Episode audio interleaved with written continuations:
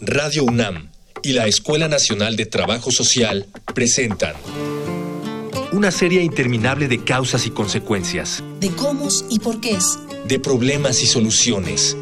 Eso es la vida. Vida cotidiana. Sociedad en movimiento.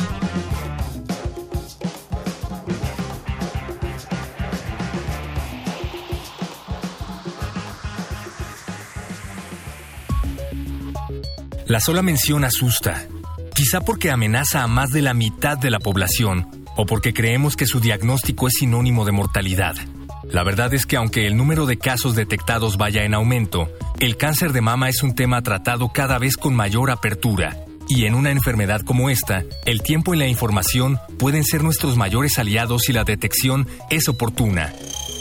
Para informarnos al respecto, en esta emisión de Vida Cotidiana, Sociedad en Movimiento, tendremos el gusto de platicar con la maestra Norma Cruz Maldonado, técnica académica de la Escuela Nacional de Trabajo Social de la UNAM, adscrita al Centro de Estudios de Investigación Social en Discapacidad y Salud, y con la licenciada Araceli Carreto Ortiz, trabajadora social de la Asociación Mexicana de Lucha contra el Cáncer, AC. Dialogar para actuar, actuar para resolver.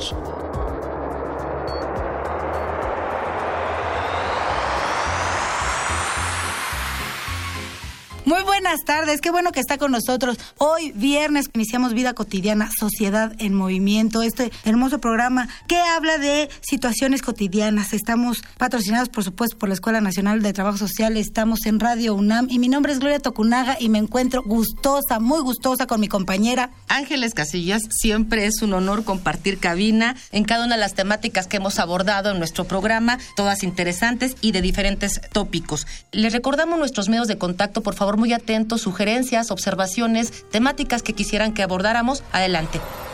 Facebook, Escuela Nacional de Trabajo Social, ENTS, UNAM. Twitter, arroba comunica, ENTS. Instagram, comunicación, ENTS. Y Hoy estamos abordando un tema muy importante, sobre todo para la población, para todas, pero sobre todo para la población femenina, cáncer de mama en nuestro país, cáncer de mama en México. Sabemos que esto va en aumento, que las cifras lamentablemente en todo el mundo son cifras crecientes y bueno, causado por muchos aspectos, pero finalmente la consecuencia es que se está convirtiendo en una de las primeras causas de muerte para nuestra población femenina. Y para hablarnos de este tema, importante tema que tiene un impacto en las familias, que tiene un impacto en las, en los y las y los individuos por su propia experiencia, se encuentra con nosotros la maestra Norma Cruz Maldonado. Ella es técnica académica de la Escuela Nacional de Trabajo Social de la UNAM y está adscrita al Centro de Estudios e Investigación Social en Discapacidad y Salud. También está con nosotros la licenciada Araceli Carreto Ortiz, que es trabajadora social en la Asociación Mexicana de Lucha contra el Cáncer Asociación Civil.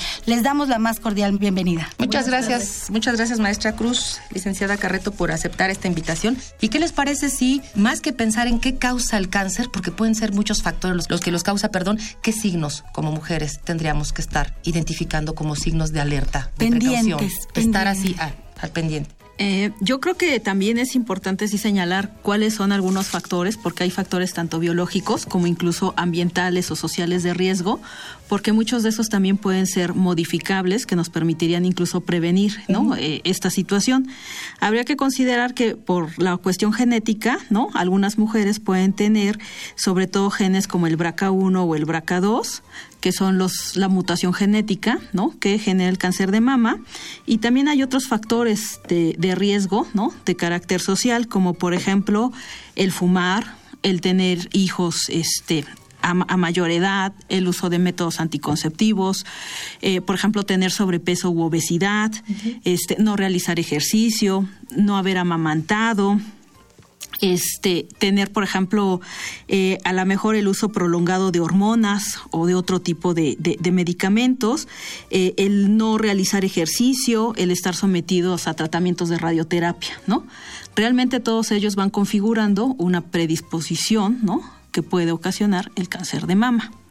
Sí, aquí es muy importante también recalcar que eh, todos estos esta sintomatología nos va a, permitir identificar de manera temprana la posibilidad de padecer cáncer de mama. No no es que se pueda prevenir, eh, lo que se hace es detectar en etapas tempranas para evitar eh, justo esta causa de, de, el aumento en los índices de mortalidad por cáncer de mama, que es que llegan las mujeres en fases ya muy avanzadas cuando ya no hay más que hacer. Y todo esto se genera porque no tenemos esa cultura de autocuidado de, de la salud, ¿no? Tenemos que empezar por nosotros, tenemos que identificar eh, estos, estos signos o síntomas que es eh, la secreción en el pezón, lo, perdón, sí, secreción del pezón, los hundimientos, el cambio de coloración, el aumento de alguna de las mamas y todo esto lo debemos de hacer a partir de, de, nosotras mismas, ¿no? Por eso es muy importante empezar esta cultura de autocuidado desde nuestras niñas. Eh, eh, si me permite eh, subrayar para las, las, y los que nos escuchan, sí tenemos que estar pendiente. Lo, lo quiero subrayar porque en el primer, en el primer indicio que usted vea, hágale caso vaya, corra al médico, corra a, la persona que más confianza le tenga, porque sí hay una diferencia entre que se detecte a tiempo en, la, en, el, el primer síntoma, hay una diferencia de vida o muerte entre si se ve en el primer síntoma a si se ve, eh, si se deja pasar, pasar, pasar los días pensando que, que si no lo veo desaparece. Eso no es cierto. Sin embargo, lamentablemente la, realidad nos lleva a otra a otro escenario a un escenario donde por un lado tenemos pruebas tratamientos este, indicadores especializados que, que, nos pueden detectar a tiempo y sin embargo podemos justificar que no tenemos acceso a servicios de salud, pero por otro lado también hay campañas, hay asociaciones civiles que están al pendiente. Maestra Norma, ¿qué crees que pasa en esta población femenina que a pesar de estos alcances o posibilidades no lo hacemos? Mira, yo creo que hay toda una serie de circunstancias, ¿no? Incluso desde las personales hasta las familiares, por las cuales luego las mujeres no acuden. Sí. En algunas entrevistas que nosotros hemos realizado a mujeres con cáncer de mama, algunas ya habían tenido durante años, habían sentido en su seno algo, una bolita sobre todo, ¿no? Ellas refieren una bolita, ¿no? En, en algunos casos realmente van con el médico, pero los médicos les dicen que es una bolita de grasa, ¿no? Hay un, hay un mal diagnóstico también, incluso médicos, también hay que reconocerlo. Realmente no pasan a otras, eh, a otras pruebas, a otros tratamientos para corroborar, ¿no? Sí, este, esta bolita efectivamente es una bolita este, de, de cáncer, ¿no? Maligna. En otros casos, por ejemplo, mujeres que sabían que tenían una bolita y por miedo, por miedo no acuden, ¿no? Hasta que conocen un caso que estas mujeres eh, conocen a alguien que tiene cáncer y entonces es cuando toman el valor información. de intercambiar información y de acudir al, al, servicio médico. Y en ese sentido, sí creo yo que también luego las mujeres somos corresponsables de ir generando, ¿no? También una mala percepción de los, de los tratamientos médicos, porque cuando uno dice, oye, voy a ir a mi prueba para la detección no oportuna de, de cáncer o revisarme, lo primero que uno dice, híjoles, duele mucho cuando te planchan el seno, es muy dolorosa. Entonces desde ahí nosotros vamos también generando ciertas resistencias como grupo femenino. Entonces realmente, a pesar de que pudiera ser doloroso, creemos que finalmente permite, como dice la licenciada Araceli, identificar, ¿no? En etapas tempranas este padecimiento. Maestra Norma, eh, permítame, voy a hacer un corte, vamos a una infografía social y regresamos. Infografía social. Nadie sabe con precisión qué es lo que origina el cáncer. Se han planteado hipótesis ambientales, congénitas y de hábitos. Todas ellas han demostrado ser posibilidades, pero ninguna es una razón infalible. El de mama constituye el 16% de todos los cánceres femeninos, lo que lo vuelve el más común entre las mujeres de todo el mundo. La Organización Mundial de la Salud contabilizó en 2012 más de 408 mil casos en América Latina, de los cuales 92.000 tuvieron consecuencias fatales. Tan solo en México se estima que cada día mueren dos mujeres a causa de esta enfermedad y solo una de cada tres entre 40 y 69 años se ha realizado una mastografía. Para el 2013, el cáncer de mama se convirtió en la principal causa de morbilidad hospitalaria entre los tumores malignos para la población mexicana de 20 años y más Tres de cada diez mujeres son hospitalizadas por esta enfermedad, que contrario a la creencia popular, no es exclusiva de las mujeres. 0.7% de los ingresos hospitalarios de varones que se deben a tumores malignos son a causa del cáncer mamario. La desinformación y el tabú son los principales factores que evitan que las mujeres de mayor edad consideren su salud por encima del prejuicio, lo que ocasiona que muchas de las enfermas reciban su diagnóstico en etapas ya avanzadas de cáncer. El gobierno de la Ciudad de México cuenta con una red de 58 mastógrafos y unidades móviles en las 16 delegaciones. Estos estudios son gratuitos y el diagnóstico es digital. Si alguna anomalía es detectada, la paciente será referida para su atención y tratamiento al Instituto Nacional de Cancerología o al FUCAM, y ante el temor de la amputación, existen también soluciones. Desde el 2016 se ha puesto en marcha la Clínica de Reconstrucción de Mama Postcáncer.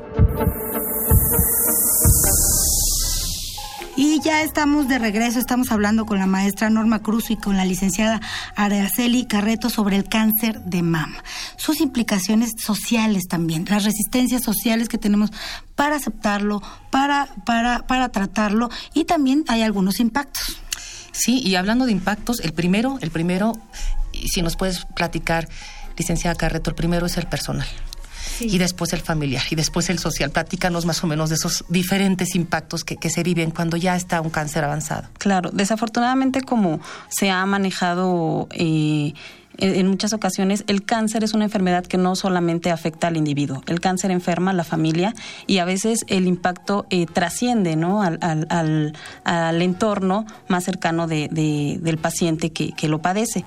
Eh, en primera, en el aspecto personal, pues obviamente eh, la depresión, la depresión por todas las implicaciones que genera en el aspecto económico, eh, laboral, social, etcétera.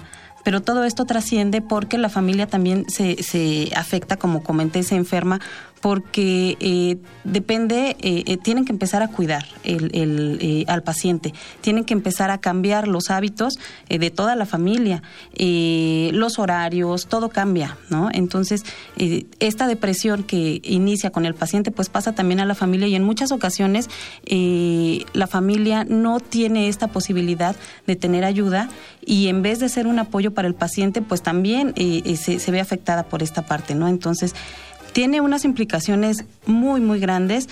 Por eso, desde la Asociación Mexicana de Lucha contra el Cáncer y desde otras organizaciones, empezamos a diseñar estrategias de apoyo tanto al familiar como, perdón, tanto al paciente como al familiar. ¿Por qué? Porque tenemos que tratarlo de una manera integral, ¿no? Entonces, eh, ha habido muchas ocasiones en que la familia eh, se queda en la quiebra porque eh, es una enfermedad que tiene gastos catastróficos. Si bien el cáncer de mama está cubierto por el Seguro Popular, no solamente es el tratamiento. Una vez que la paciente ha sido mastectomizada, requiere otros apoyos complementarios. Requiere una prótesis, requiere un brasier especial, requiere una manga para el linfedema, que no son eh, provistos por el Seguro Popular ni por eh, el servicio social que tenga. Y no solamente eso, requiere también una dieta especial, requiere también artículos de higiene personal especiales, etcétera. Muchas veces las familias dejan de satisfacer esas primeras, esas necesidades básicas porque toda la atención se le va al paciente. Obviamente inicia un proceso de desesperación, de depresión, de angustia, porque no hay de dónde satisfacer esas necesidades. Y es justamente en donde entra el papel de las organizaciones de la sociedad civil para poder identificar esas necesidades reales, para poder complementar el tratamiento que dan eh, los servicios médicos o el gobierno pero también para eh, poder satisfacer esa parte, ¿no? Dar realmente lo que se, se, necesite y no duplicar esfuerzos, ¿no? El poder brindar un tratamiento verdaderamente integral para ayudar a salir tanto al paciente como a la familia. Maestra Norma, eh, este, tenemos conocimiento de investigaciones que ha realizado desde, desde la academia, desde la UNAM, acerca de, cómo afrontan estas mujeres esta pues la mastectomía, el, pasar por este proceso. ¿Qué otros hallazgos podemos y que tendrían que, compartirse, porque esa es la palabra, compartir, ese es un espacio para compartir, para apoyar. Fíjate que yo analizo esta, esta, esta, este proceso de salud de enfermedad como en tres grandes etapas, ¿no? La primera etapa que tiene que ver con el diagnóstico, cuando una mujer es diagnosticada, cuando hay esta corroboración de los, de los estudios, realmente es lo que pasa, lo, que dice la licenciada Araceli Carreto. Hay un gasto enorme porque muchas de las mujeres no cuentan con el servicio médico y las que tienen el servicio médico, desafortunadamente, en la mayoría de los casos han tenido diagnósticos erróneos. Y en ese sentido hay un gasto de bolsillo que la familia hace para, la, para cubrir esos, esos estudios, ¿no? Después ya, ya viene la necesidad por, eh, por realizar el tratamiento que el médico indica, ¿no? Que este puede ser quimioterapia, radioterapia, etcétera. Pero sí habría también que considerar y de señalar que no solamente el cáncer de mama como eh, tratamiento único conlleva a la realización de la mastectomía, ¿no? En la mayoría de los casos las mujeres ah, les han quitado ganglios y esto ha tenido y es incluso creo yo, la repercusión más importante después de haber sobrepasado y de haber sobrevivido al cáncer de mama. ¿Por qué? Porque cuando a las mujeres les han quitado estos ganglios de los brazos, trae una repercusión de la limitación de la funcionalidad de las mujeres en su vida cotidiana. ¿Por qué? Ya las mujeres no pueden lavar la ropa, no, pueden cargar cosas pesadas, no pueden, se ven limitadas para, para trabajar, desarrollar, desarrollar ciertas actividades.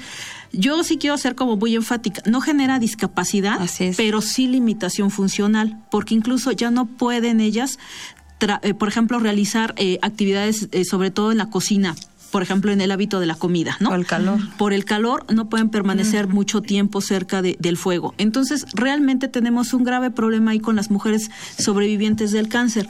¿Por qué? Porque ahorita, si bien la concentración de, eh, de, las mujeres que tienen cáncer es despuesito de los 60 años, también ya han empezado a aparecer este cáncer de mama en mujeres de 40, incluso hasta de 30 años, ¿no?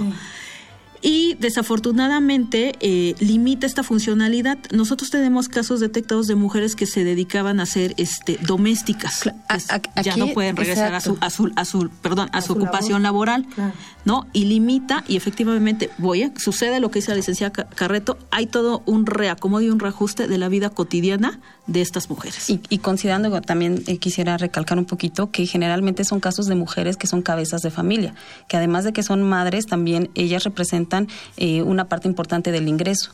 Entonces de ahí empieza también esta problemática, se ve eh, esta parte de, de, de quien provee a la familia y se viene abajo, se viene abajo la familia con la, con la mujer que padece cáncer de mama. No es algo muy fuerte, pero es algo que, que es.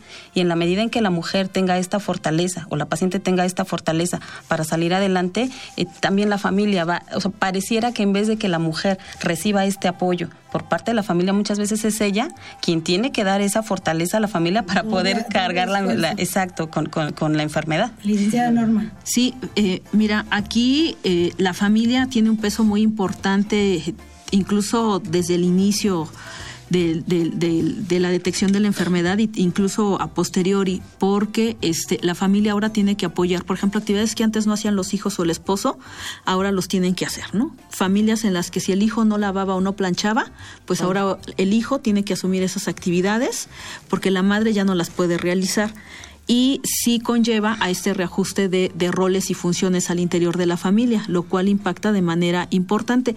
Había un caso que nosotros entrevistamos y que, y fíjate, también desde la academia a ti te lleva a replantearte tu papel.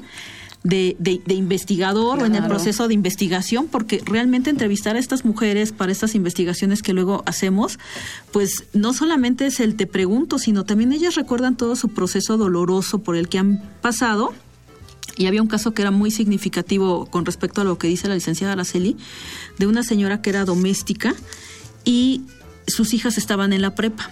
Su esposo en ese entonces era ayudante de albañil y derivado de, de, de este, de este padecimiento, la señora ya no puede regresar a su trabajo, su esposo se dedica a cuidarla y acompañarla también durante todo el tratamiento y sus hijas tuvieron que dejar de asistir a la escuela, abandonar a la escuela y dedicarse a trabajar ahora para mantener a los dos.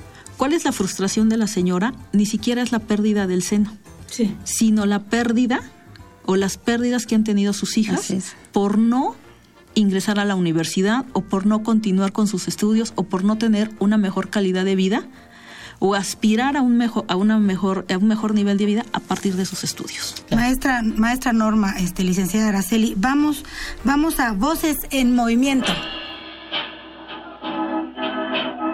Voces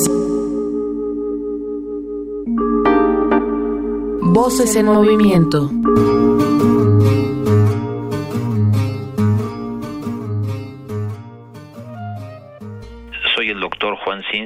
Oncólogo médico del Instituto Nacional de Cancerología. El cáncer de mama es uno de los tumores más frecuentes a nivel mundial. En las mujeres, los dos tumores más frecuentes son cáncer de mama, cáncer de pulmón y en México sigue siendo muy importante el cáncer cervicuterino. Pero concentrándonos en cáncer de mama, del que frecuentemente se habla como si en México hubiera muchas, digamos, situaciones peculiares, yo diría algunas cosas. Uno, se menciona mucho que en México se presenta a edades más tempranas. Lo que sí es cierto es que por la pirámide poblacional, el porcentaje de mujeres en México menores de 50 años es mayor que en otros países, principalmente Estados Unidos, Europa. ¿Y esto qué significa? Que siendo la edad promedio del cáncer de mama en la mayor parte del mundo de 50 años, aquí sí es un poco menos, pero en gran parte porque el porcentaje de mujeres que tienen entre 40 y 50 años en México es mayor que en otros países. Otro punto en cuanto al tipo de tumor, en cuanto a sus características biológicas, porque en esto se ha avanzado mucho, no hay diferencias. En lo que sí existe una diferencia muy importante es que el cáncer de mama en los países desarrollados cada vez se diagnostica más temprano, es decir, lesiones muy pequeñas que por lo mismo tienen muchas más posibilidades de curación y con tratamientos menos complicados, menos costosos, menos tóxicos. En México el cáncer de mama se sigue diagnosticando en etapas avanzadas, en estadios avanzados, cuando obviamente las posibilidades de curación son menores y la complejidad de los tratamientos es mayor, además de ser más costosa. Y estamos de regreso. Acuérdense que estamos platicando con la maestra Norma Cruz y la licenciada Araceli Carreto sobre cáncer de mama y los impactos que tienen las, en las familias. Sin embargo, solo hay impactos que dañan. ¿No podemos ver alguna luz en el camino? Yo creo que esto es muy importante, esta pregunta, porque efectivamente, digo, obviamente hablamos de cáncer y eh, nos viene a la cabeza inmediatamente la idea de muerte, ¿no? Sí. Sabemos que no siempre es así, todo depende de la fase en la que se identifique la enfermedad y sobre todo en el proceso que lleve cada paciente. Pero así como hay esta parte mala, que por supuesto, o sea, siempre está presente la parte de las pérdidas, la parte de todo el proceso en sí de la enfermedad, está esta parte positiva. Norma lo ha podido constatar en estas entrevistas que se han hecho a las pacientes. A muchas personas el cáncer les cambia la vida. No solamente a la persona que lo padece, sino también a la familia. Hay casos de mucho éxito, de superación. Digo, yo me permito mencionar un caso. Hay una voluntaria en la asociación. Ella tiene cinco años desahuciada. A ella el cáncer le cambió. Ahora ella es voluntaria y apoya a otras pacientes y eso nos muestra que también depende de cómo nosotros tomemos o la actitud que tomemos ante esta situación, cómo la enfrentamos, cómo apoyamos. Depende de nosotros esta posibilidad que queremos que queremos tomar de salir adelante. Y en ocasiones también la misma familia se involucra y también la familia cambia la postura ante la vida. Y ven a, la enfermedad como una prueba que se puso y una vez superada, pues podemos superar cualquier cosa, ¿no? Entonces está también esta parte de crecimiento, de involucramiento, de necesidad de empoderamiento de muchos pacientes que han trascendido esta parte y ahora se dedican también a empoderar, a informar a otros pacientes, a ayudarlos en sus procesos, a conseguir medicamentos, a levantar la voz por ellos para poder también plantear iniciativas que puedan mejorar la atención hacia los pacientes, ¿no? Tenemos casos de pacientes que ahora ya son voceros y que gracias a ellos hemos podido también participar en el diseño de iniciativas de incidencia en política pública. Entonces, está también toda esta parte positiva. Me parece que no solamente para esta, este padecimiento. Cuando la enfermedad llega, los roles, la estructura, pues la afectación económica, moral, social, trastoca a toda la familia y tiene diferentes implicaciones. Estamos casi en la recta final, si no es que en la, en la recta final de nuestro programa. Maestra Norma, ¿con qué nos podemos quedar como para quienes nos escuchan, jóvenes, familias? A diferencia de otras enfermedades, aquí las redes de apoyo que las mujeres se entrelazan entre ellas es muy importante, porque hemos realizado todo tipo de investigaciones, pero las redes de apoyo que hay entre las mujeres con cáncer de mama no las tiene ninguna otra enfermedad. Aquí las mujeres se acompañan entre ellas, Incluso cuando hay alguien que está en proceso de quimioterapia o de alguna situación que eh, la lleva al hospital, son ellas las que pueden irla a visitar, son ellas las que la llevan a comer. Realmente es como dice, empodera de alguna manera a las mujeres con cáncer de mama, porque incluso mujeres que solamente y que no se atrevían a salir de su comunidad, ante esta necesidad, ellas mismas dicen, doy gracias al cáncer de mama, porque gracias a ella aprendí a andar en el metro, aprendí a hablar ante una asociación, aprendí a hablar en público, ahora puedo yo incluso incluso darle mi experiencia o comentar mi experiencia, con, compartirla con otras mujeres para que no les pase lo que a mí me está pasando. Y realmente sí quiero enfatizar que el papel que hacen las organizaciones de la sociedad civil es sumamente importante porque nadie lo hace, no solamente en términos de cuidados paliativos, sino que son ellos quienes dan la capacitación a las mujeres para que su físico no se vea tan deteriorado por la enfermedad. Son quienes les enseñan a maquillarse, quienes les dan los cursos de maquillaje,